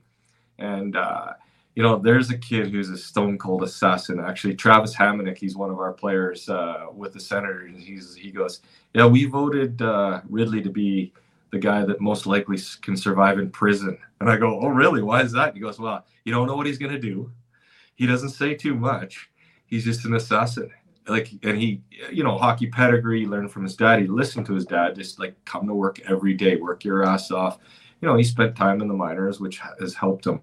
So after he took the shot into the goal, I uh, I called him after, and he's like, you know, with the you know the Toronto Maple Leafs, he goes, wow, did that feel good? He goes, I probably won't do it again, but uh, that felt good. and people say, well, why didn't he protect himself? He did. He he knew it was coming. He's got that hockey pedigree. He knew it was coming. He took it and yeah. And it's all over now. And what I love about it actually, there was a girl on TikTok. I sent it to Ridley the other day. A girl did it. I think I don't know if it was at Michigan or somewhere. A girl did it, and it said, the caption, "The Ridley Greig." So I go, you got your own. You know, there's the Michigan now, and now there's yeah. the Ridley Greig. Every kid is gonna, you know, there's this Zegras flipping over the net, and now everybody's gonna take a slap shot into the open net. I love it. To your point, it's you. You got to have the personality. You do have to, you know, Morgan Rielly went after him, which, you know, that's part of the code. And uh, yeah, Rid just said I probably won't do it again, but felt right. pretty good. That's interesting. So what, what that, that I mean, of course, I mean that's why, and that's where that emotion came from for him to do that in the first place, right? I mean, of course, and then and maybe he did black out in that moment, right? To really know what the what the accountability would be to that, right? Like I could totally see that happening. Um, but then he sounded like he owned it afterwards. It wasn't like he was really pointing fingers. Um, is is that where he was? Like uh, I was wondering with today's generational player. Like I, I don't I didn't know anything about him at all, right? From uh, from a personal standpoint, but it sounds like he's cut from like you know a little bit of an old cloth. So you know, he is. He's yeah. he's got an edge. He always has. I mean, I remember him being suspended a couple times in Brandon with the Wheat Kings, and he's just he's got a little bit of that old school edge to him. Yeah. And it's you know, now we just call it compete. Like he's got that second effort, third effort, fourth effort. Like he'll just and the thing is about him and with all these young guys, it's like now that he's in the NHL, he's not a kid he's gonna relax. He's right. and I've talked to his dad about this. He goes, wait till he puts on 10, 15 more pounds. Like he had a huge summer last year of training, but he I'm excited for him because when he can, you know, push guys off now and get that extra stride and break away from guys, he's going to be yeah. a dangerous player. He's going to be he's going to have a long NHL career. I love that perspective though, because when I first saw that, I honestly thought, and, I, and again, this was without knowing any history on him at all. Like I, I assumed, okay, this is a young player grew up in an era that you know didn't really require accountability. Oops, sorry, you just cut out there. You back? Yeah. Okay, so didn't really acquire. This is me thinking, right? Accountability, like you know, hasn't hasn't been in a dust up, you know, or a line brawl or whatever, and and he was just kind of showboating it. You know, it's kind of like my initial response to that, but it's actually the exact opposite. Like he yeah. is, like he's just like he's kind of like heart in his sleeve, oh, yeah. gladiator, like yeah. almost a little bit of a like knew what he was doing, you yep. know, a, a little bit, right, and wanted to make a point. I think that's a wildly awesome perspective shift uh, for me, and I think that makes it a lot more fun too. yeah, yeah, he's not a man of many words, and uh, he kind of lets his playing do the talking. But he's like, "Oh, that felt good." He's like, basically kind of sick of hearing about, you know, the Leafs. I mean, he's a senator, and you know, he's one of those guys that he's nobody really likes playing against him, but you want him on your team. Yeah, I love that. Would you yeah. rather play with them? I interviewed David Quinn. I had the pleasure of interviewing David Quinn. It was actually a really cool interview for me because I I had no connection to him at all. Uh, David Oliver was assistant coach with the Rangers at the time, and and uh, he hooked me up with the head coach of the New York Rangers. So had an mm-hmm. amazing conversation with him. And and one of the things he says, would you rather play with them or against them? Yeah, and that's yeah, how they that's yeah, how they value guys, right? Yeah, yeah, yeah. I've known Quinny since his BU days there, and you know, obviously with the Rangers, we had Lias Andersson and a few players there, so I've dealt with them, and now in San Jose, and uh, yeah, it's good to get all these perspectives from different coaches. I've I don't get to deal with coaches that much actually, yeah. except for the guys I've known or met throughout the years, and it's always good to chat with them and get their you know perspective on things for sure. Right. Getting back to your um getting back to just sort of what you do and saying how it changed and you're 100% right i mean that that year that i my 16 year old year in in spokane no one had talked to me until essentially well i think yeah maybe the end of the year like i ended up scoring 36 that 16 year old year and i think the phone kind of started to ring mm-hmm. when that was happening right and my draft yeah. year was the next year right like yeah. the next year you're getting drafted and so uh, definitely didn't have any conversations prior to that. And and now, yeah, I mean, everyone is like, do you have an adv- advisor? Do you have an agent? Sometimes parents kind of get a little bit all wrapped up in that process and should they seek one or should they just wait until someone seeks them out or you know how that works so how maybe just in general and also maybe how you guys do it. Like you guys are trying to identify talent i guess it sounds like at a young age and you will go and make some phone calls and so maybe walk us through that and maybe also about maybe for the parent parent that doesn't have anyone calling them what what should they do? Right. So yeah no it's a for us i mean to play in the nhl you're looking at 0.01% of the population. So we're trying to find that gem. So Kevin Epp my partners in vancouver. Uh, we have Micki DuPont here in calgary we have Aaron Rome out in um, Manitoba, former Canuck. And then we've got a couple guys in Sweden and, and one in Finland. And so we're always kind of on the lookout and, you know, we're talking to different people and whatnot. And then we'll go out and watch the player, like maybe two, three times. And, you know, we're not scouts, so we don't get to see them as much as the, say, the WHL scouts do or that. So we'll, there's a few scouts that I'll talk to who I, have been in the business a long time and I value their opinion and then I'll just kind of watch and say, hey, that's an that's a kid. I mean, it's tough for us because we're looking at kids at 14, 15, 16. NHL guys are wrong on 17 year olds. So it's not a perfect science. So we try to just limit the risk. You know, as a hardworking guy who may talk to their coaches, is, is he prepared to do? Is he a good kid? You know, what kind of character is he? Um, what, you know, so we'll and then when we get a player then he kind of comes in our titan sports you know family mentorship where it's like we talked about is a three pronged uh, group with the player the parent and the advisors. And then we just try to keep them on that same path and they've got to push no one's going to put you know your skates on for us so we tell guys it's it's not i hear people say oh my agent got me this my agent got me that. Well they didn't. You did. We didn't put your skates on it's how bad you want. Are you going to be prepared to get on the ice early, stay late, do extra, be a good teammate? That'll all come out in the wash, as you know. So then we kind of limit the risk and, and try to go forward with those guys. Um, for the parent or the player, because there's a lot of really good players that maybe aren't quite there, but they're really great players. So for those kids, well, first of all, everyone's starting to freak out about the Bantam Draft, right? and I'm telling guys like just it does not matter about the band. I don't know if Darren Helm was even drafted or, I mean, half our clientele were late round picks, NHL picks, some were first round picks, but we have a lot of late, late round guys. We have a lot of guys that went to camp as a free agent. We have other guys that are maybe not developed and want to go BC Junior League and go to college, take a little bit longer route. But for those next group of players, you don't really need to seek out an agency because if you're seeking out an agent or a representative, you're not quite there yet. So I tell guys and families that like I, I talked to you know a dad this morning and his player is a very good player, but he's not a player that you know maybe pro wise. What's kind of good now is that there are some agencies that make a living at they charge players now, um, and that can be valuable when you're navigating the waters through this way. You know, what I'm not sure some agencies charge. You have to be very careful that they have the background of hockey and they have a resume, placed players, but they'll charge players just to help them navigate the AJ, the BC Junior League, and the USHL and whatnot. Um, so that's a bit of a good. It's kind of a good resource for that next uh, group of players. Right. Yeah. So I can see that. I mean, there's definitely value in that because if you're not been around the game, you know, and you're not really sure uh, you know, how the process works, and you need some advisor, just like you would do in any other business thing, right? You yep. would get an advisor to help you out. I mean, I, I understand uh, that there is va- value in that. Um, again, but you have to vet who it is you're talking to for sure yep. and what it is the service they're providing.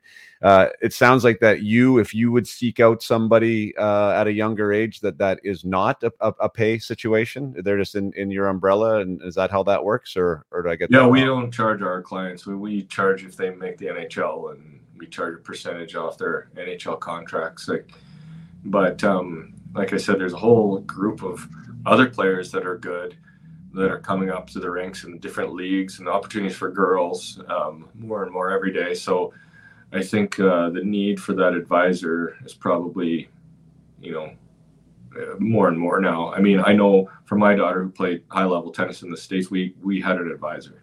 I paid him. He was qualified. He coached at Baylor for 20 years.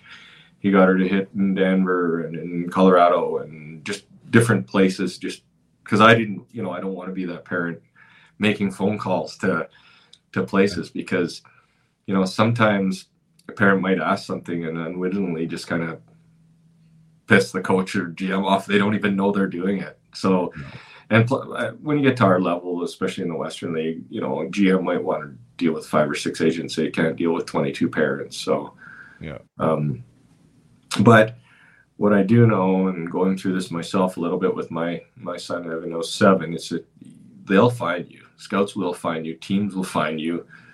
You know, I'm dad, so I'm not really his advisor per se, but you know, if you play good, they, you know, he's gotten some letters, and um, the scouts will find you if you're doing doing your job. Right. What would what would be um, I mean, you, you're if you're reaching out to a 14 year old, you know, that's going to be a high pick, say in the Bantam draft, and you and you've and again the way your model works, uh, you know, you, you do want to invest wisely because you are investing in that player, hoping that one day they're going to be a pro. And, and we we both know how hard that's going to be. So you're going to be selective in what you're doing. What, what, once they do come underneath that uh, Titan Sports Management umbrella, how how are you helping them in that scenario? Because I guess that is what you're helping them to be a player. I mean, that's in both of your p- people's best interests. So what what would that look like? Okay, so yeah, after the initial meeting, and, and they've decided to give us a handshake. You can't sign really anything Otherwise, it can ruin some eligibility and whatnot. And um, so we'll go on a handshake, and uh, right there and then we'll have we'll sit down with them and, and set some goals. And those goals, okay, if you're talking with us now, you want to play in the National Hockey League. Well, you can't just go and play in the National Hockey League. It, it's the little goals now that will add up to that big goal. So, why do you play hockey? What are you going to do? Where do you want to end up? What are you going to do? What's it going to take to get there? What is your summer training going to look like? What's your weight by camp? What's your rest look like? So we'll set some goals with the guys, and that seems to make it a little bit clearer for them and keep them in starting on that path. Mm-hmm. And you can get back to it. It's like, hey, well, you just did this. Like, uh, is that helping your goal or is it hurting your goal? And it's usually pretty simple. And um, after that, you know, they'll go to our camp and then we'll figure out where they're going to play the following year. And usually, you know, if they're drafted in the Western Hockey League, sometimes the team might have something to say about that. We want them here, or, you know, but some people don't have the resources or some people don't have, um, not sure where they should go. So we'll maybe help them play for a year before they can get into the Western Hockey League. And then, we really have to prepare him to get in the Western League because, as you know, I mean, everybody's a superstar in Bantam, and now you're in the Western League, and everybody's a superstar. Everybody's a Type A personality. Every parent has put in time and effort and money and driving, and it's so competitive out there. Like, now what? What? You know, you're just trying to survive as a 16 year old now. Like That's when it gets real. Hey, I think for the first time, it gets really real there. I, I, I think gets really real. I mean, it's yeah. like now I'm away from home.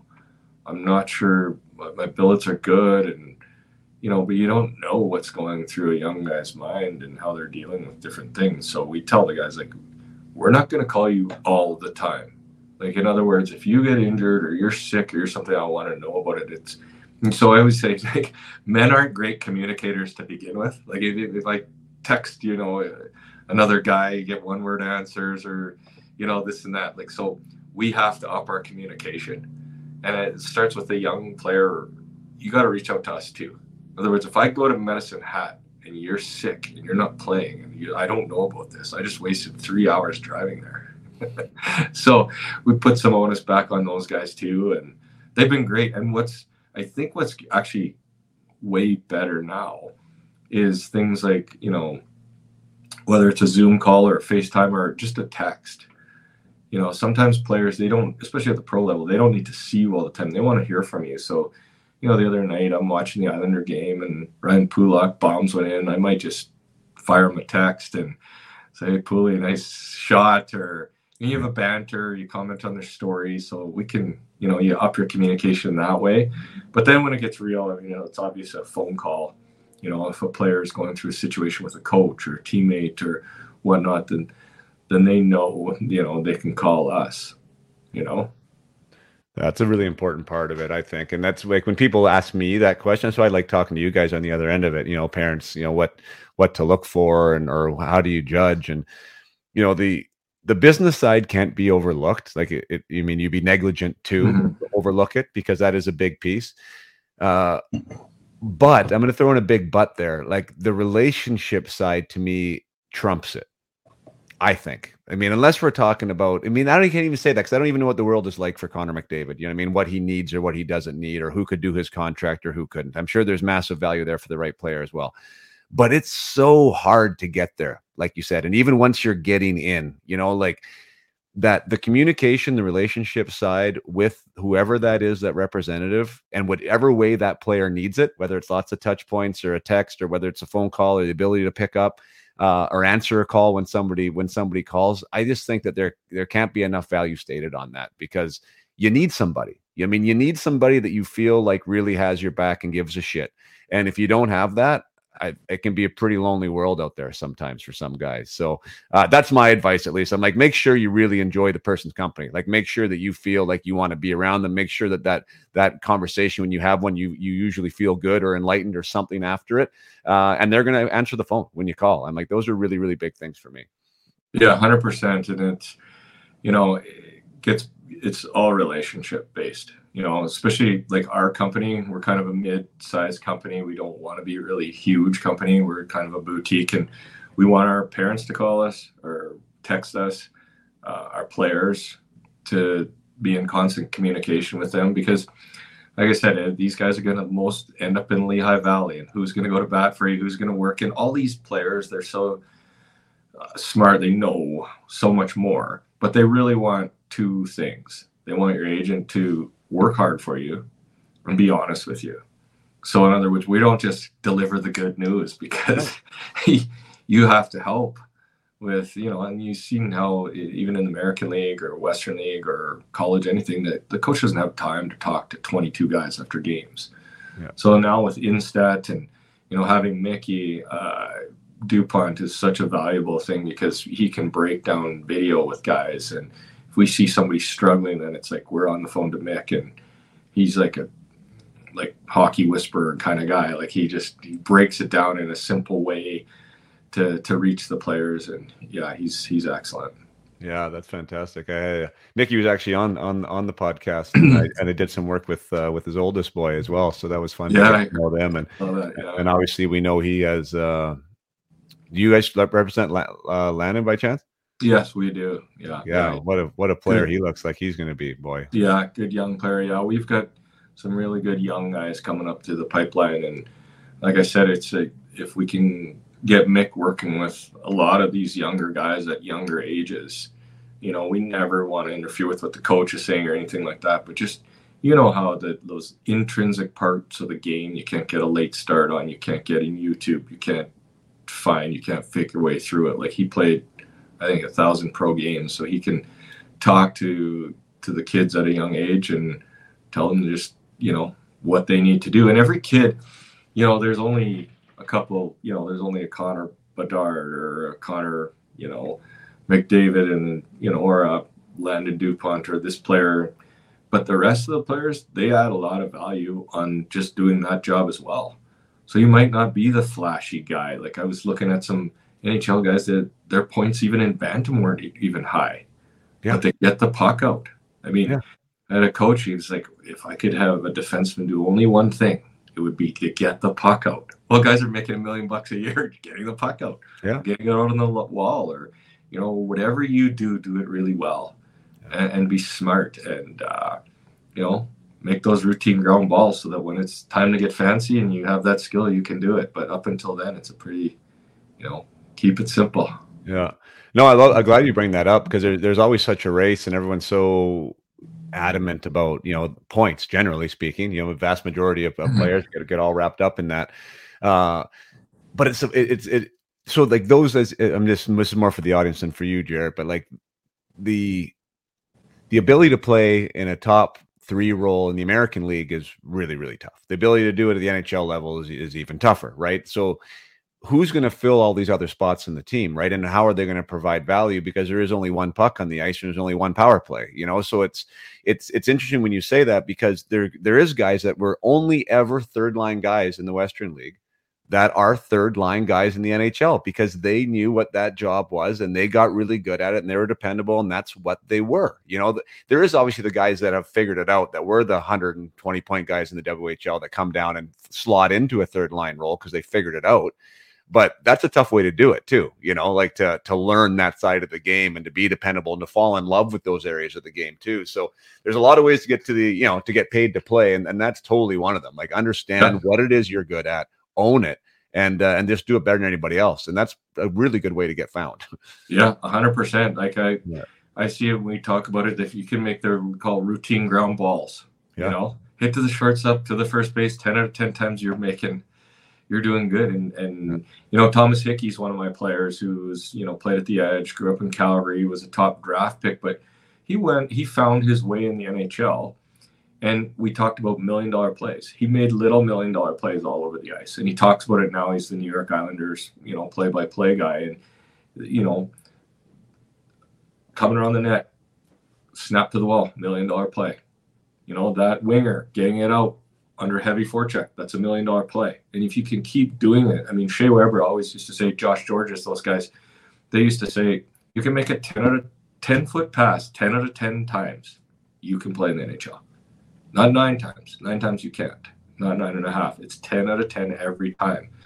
You know, I'm talking to some of the Ducks when Scott Niedermayer signed back in, in Anaheim back in the day. They're like, wow, he just makes our life easier because the puck is on the tape every time it's not here. It's not back here. It's right. I don't even have to move my stick.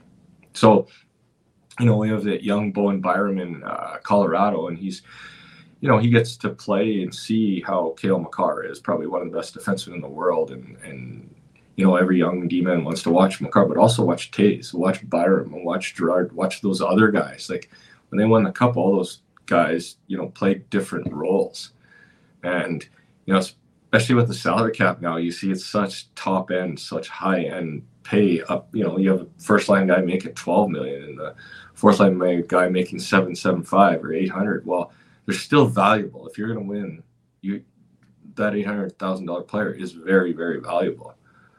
Big time, yeah. big time. And not only is he valuable, but he's valuable to himself because if he gets out of that first deal, yeah. you know that's the deal. You the second deal is the best deal. Yeah, like right? I, I, yeah, the second deal exactly. If you can, yeah. you know. It, a real hockey player in the NHL is on their second contract. The first contract's an entry level deal, but you know the second contract shows you can play in the NHL. You've played in it. You've played 82 game season. You've got probably over 100 games in the NHL. So now you're you're a full timer. Yeah.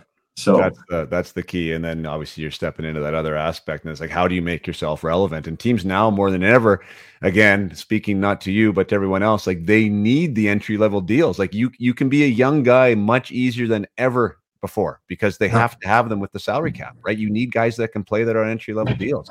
So yeah, get your foot in the door, find a way to be relevant, and then just yeah. strap tooth, claw, and nail to stick around.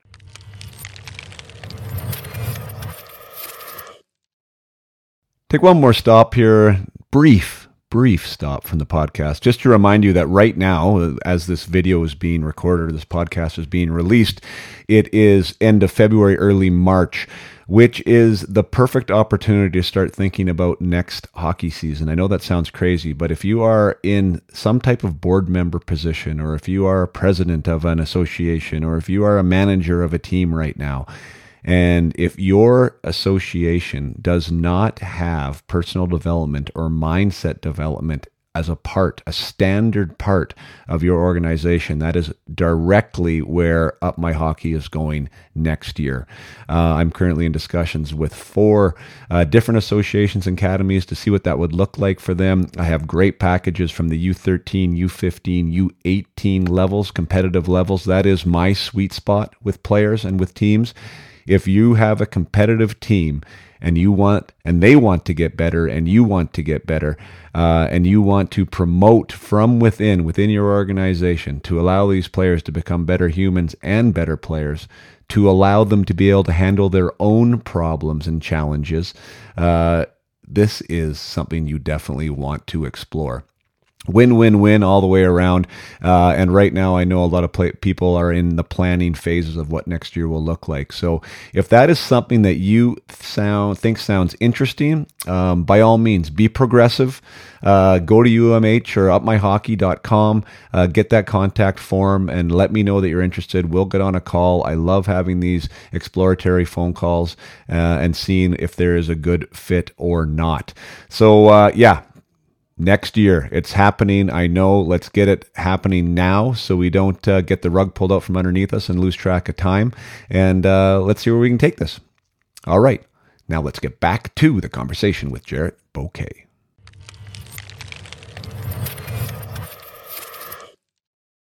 Well, Darcy Tucker was a was a great example of that. You played against him. Like he came in Kamloops, he must have been 150 pounds, and I think like he showed up. It was funny. Tuck's, uh, you know, I'll have to tell the story, but he had a bear sweater on. We all had suits, and he had a, a and it had a bear on it. We're looking at him on the bus, and we're like, I think you got cut, cut, Tux. I think we, we cut the team. And he was like, I'm getting on this bus and I'm playing. And we're like, wow, okay. So in the three games and three nights we had, he had three fights and like four goals, one face-offs. We're like, who is this little guy? He couldn't send him home in practice, he was fighting guys. He, he's the most intense guy I've ever seen. And he just created value for himself. Same with Ryan Huska. I mean, when we won the Memorial Cup, I think he was one of our best centermen. It's like winning faceoffs. So maybe a superstar would come off the ice and Huska would go on because he would win a draw for us. So even at the AAA and Bantam level, like when we're watching players, and if you're skating down the wall and two guys are coming at you, and you're you can't chip it or make a smart play or the routine ball, like we're gonna X you out. If your coach wants you to get it behind the D and you can't do it, you can't play at the next level. I'm watching it. It happens, I guess, sometimes. But I'm watching a player the other day. He's uh, we were kind of you know having a real look at him, and he went to dump the puck and hit the ref right in the chest. we're going, all your job was to do the job would have been done perfect if you would have done that little job right there. If you can't do that job, then you can't play power play. Then you can't play at the next level. You'll play at this level fine, but to you know hockey sense is now at an all-time high and a vogue. Like it's, you know, at, it goes cyclical. Like you know, at times back in the day they wanted size. You know, when Eric Lindros was, you know, when they drafted big, big D man and big, and then all of a sudden you win with smaller guys. Well, we can't win with small guys. We got to get heavier. We need more grit. We need, you know, and people are giving me like talking about Ryan Reaves. Well, that's what they Leafs need. They need that toughness, that grit, and you know. So now it's back to hockey sense. It's like you can pick these smart players out now fairly easy, and it's through making simple plays. You know, toe dragging a guy at the blue line with, you know, a one on three is not a smart hockey play. I might I might look, wow, he was smart enough to recognize that there and he chipped it there. That's a good play. I'm gonna watch him one more time. I don't care about points. We don't really care about the points of actually I was talking with a kid the other day or a parent. He's like, Oh, Johnny had more points last year. He's having a bad year this year. He's I was like, I had to stop. I go, wait, there's not one scout up here that knows what his points were last year. Everybody sees he's smart. He takes an extra second, he makes plays. He's grown. He's a young guy. There, I promise you, there we can go talk to any of these scouts. They won't know what his points were last year, and probably most don't know what they are this year. It's like, will you know this translate to the next level?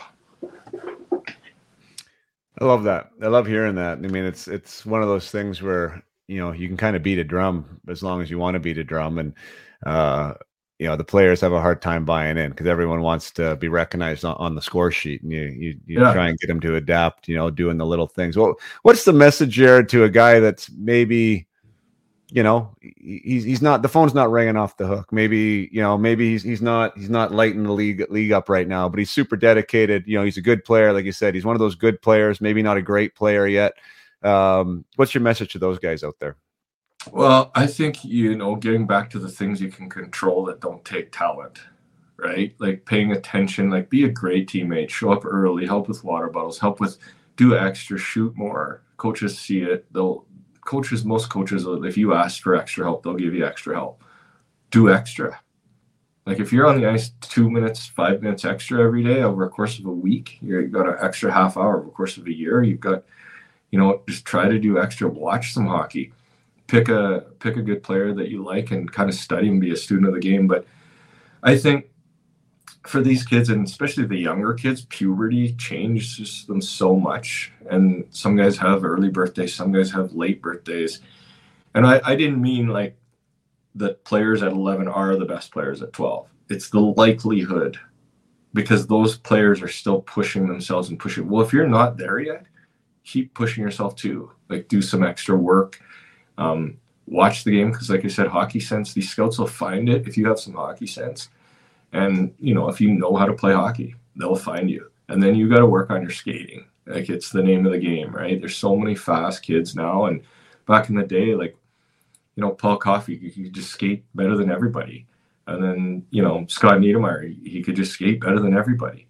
Now there's maybe a few guys that can skate like that, but everybody's pretty good. There's not, you know, 10, 15 years ago, there's fourth line guys couldn't skate at all. Even the bigger guys can skate so you got to just work on skating and and just keep plugging away showing up being every day. Yeah i think that uh you bring up a couple interesting points there like the, the the psychology of sports and even like the birth you know you're talking about those early birthdays and when you're talking about a 10 year old let's say you know and you're born in january or you're born in december that's a hell of a lot of development that you're missing out on chasing the guy who's the January birthday, you know. And Malcolm Gladwell's done a ton of, I mean, there's a lot of research out there on this stuff too. But I mean, that older guy gets the better coaching, gets the better spots, gets more, gets more uh, positive feedback, right? More probably interested in, in in in developing themselves, right? Putting more work in because they're getting this this environment has been created for them uh, as opposed to the kid that's you know not there yet, and it, the only real thing is is he's just not physically as mature, right? Like he yeah. hasn't had the the actual time, right? Um, so it, it, I mean, it does. I mean, it does mellow itself out, uh, of course, once you get into your 20s and stuff. But all through those like key development years, like these these younger players are really chasing, and really, I mean, quite honestly, at a you know at a disadvantage. Uh, and how do you how do you look at that? Um, and I think that it's not recognized enough in the scouting is why I'm kind of going there too, right? Like it's easy to fall in love with the big, strong guy. Uh, and sometimes younger guys are also big and strong, but they're maybe not quite mentally there yet. You know, I'm just how do you how do you handle that landscape when it comes to birth year and just age in general? Well, some of that um, Malcolm Gladwell has been debunked in the sense that when he did that study, they were you know born in the first few months, but actually some of the top superstars in the league have late birthdays. Now, if you do the work and you're a late birthday guy, so you know if you're a late 06, you're really an 07. If you're late 07, you're really an 08. If you can do the work, if you can make it up, at some point you will have to do extra. If you can catch those, you know, if you're a late, say, if you're a, you know, a late 07, if you can catch the 07s and stay ahead of the 08s, like they've shown in draft wise, like some of the super high end guys actually have late birthdays yeah. you know, like the Auston Matthews and these guys. So like when I talked about the cream will rise to the top, it's you got to do that extra work. So sometimes, and if it is a maturity thing, if you can get it to your head to do that extra work and catch those guys, can yeah. actually be a bit of an advantage. But puberty takes a big thing, and some guys just don't grow. And when yeah. guys get a, a little extra shot of that man juice, now they can get lower, they get stronger, then they can put the weight on and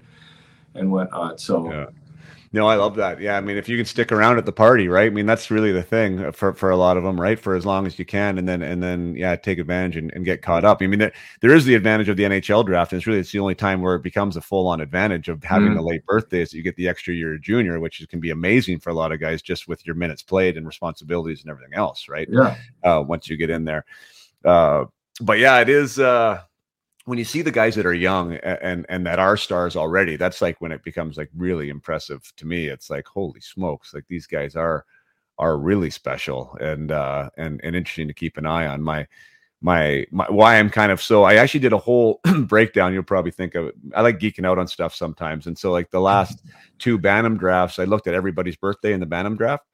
Um, yeah, I mean just to see what it said, and and I guess like if you were to think of it just in terms of like how people are born, people are born, you know, like throughout the year in, in equal, right? So the draft you would think would be like a quarter of the first, you know, the first three months of the year, a quarter, a quarter, and a quarter.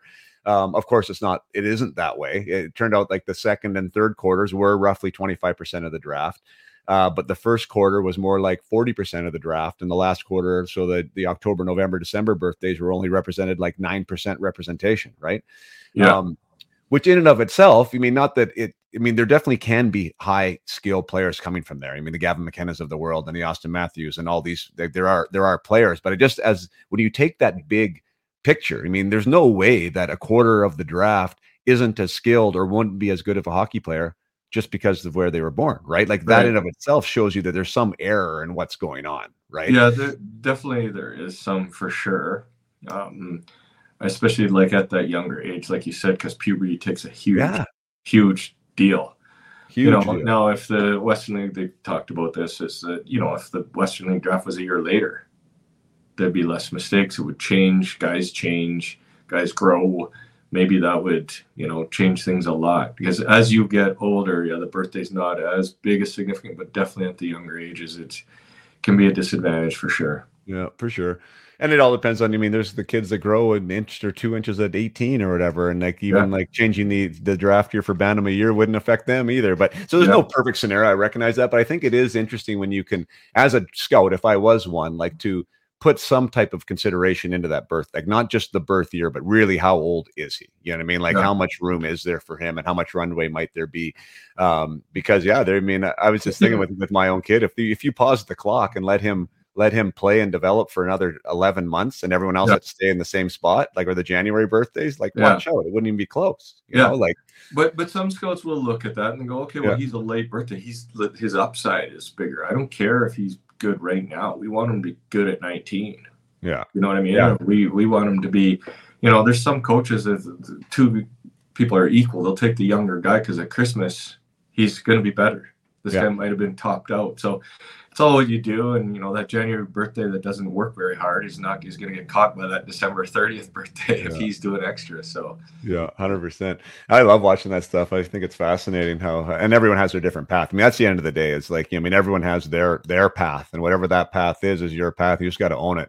And getting caught up in that game, you know, of like who's doing what and what, you know, who's getting talked to or who's had Jarrett Bousquet talk to them and who hasn't. You know what I mean? Like yeah. you just gotta buy into what you're doing and buy into being an everyday guy. And I think that's a really great lesson because if you if you love it at the end of the day, it'll take you wherever it needs to take you. You know. Yeah, hundred percent. Yeah. Um, anything uh anything that you think we should chat about that we haven't? I think we've covered it all. I think so. I think I liked what you touched at the end. Everybody has a different path. If I talk to 30 NHL guys, they all had different paths. Everyone kind of looks at the the the top top guys and what their path is. But my other 30 guys, like Darren Helm, will have a different story and path than Oliver Ekman-Larsson. You know, um, different path than Andre Burakovsky, different path than Peyton Krebs or Bowen Byram. Like, there is no uh, right path or secret formula or secret sauce. It's just getting focused and to the grind and and don't get caught up with what everybody else is doing.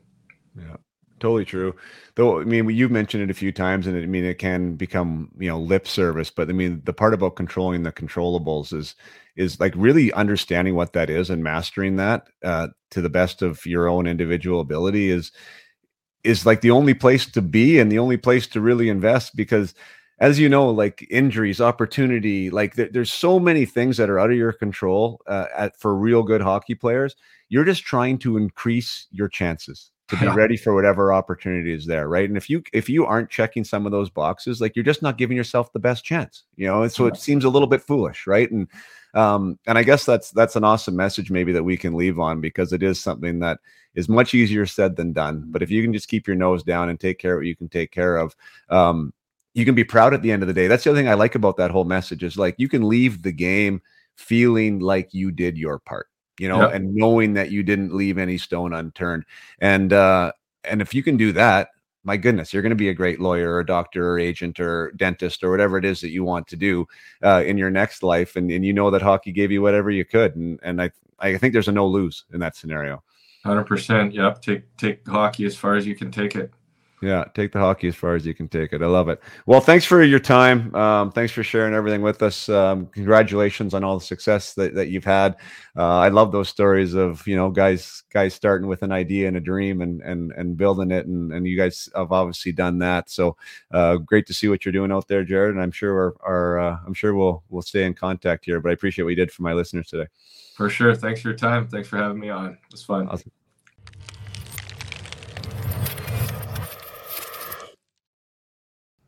All right. Thank you for being here. Thank you for sticking around to the end. Uh, I love the million dollar play piece. I think that is such uh, great wisdom there. Uh, the idea of being really, really proud of a simple task. What might seem simple, I should say, uh, what might seem not very glamorous, not very flashy, but as a defenseman can come around the net and find the center or the winger consistently on the tape. It's a million dollar play do it 10 out of 10 times and you can play in the NHL. Like that is really wild because it actually is the truth. The fact that we were talking about players that can be a third line player at junior A, a third line player at college, a third line player in the AHL, a third line player in the NHL, that happens much more often than we realize because we are so star focused. We are so highlight reel focused right now as a as a society, as the sports networks and what they show in YouTube and social media and everything. It's always these dazzle, dazzle, dazzle. But the truth of the matter is, coaches and GMs need players who are consistent and who can do the little things that allow teams to win hockey games. That's what they want. They want teams that will, players that will help their odds of winning hockey games. And a defenseman that can get the puck out to a winger or to a centerman with control is somebody that can help you win hockey games. A winger who can get the puck off the wall and out into the neutral zone or to another player and have a clean zone exit is somebody that can help you win hockey games. Now, of course, people who get goals and assists and score 60 are people that can help you win hockey games too, but you don't have teams that are filled with 60 goal scorers. It just doesn't happen. So take pride in your execution, wherever that may be. The details of the game matter, and if you get really great at them, somebody will pay you for it.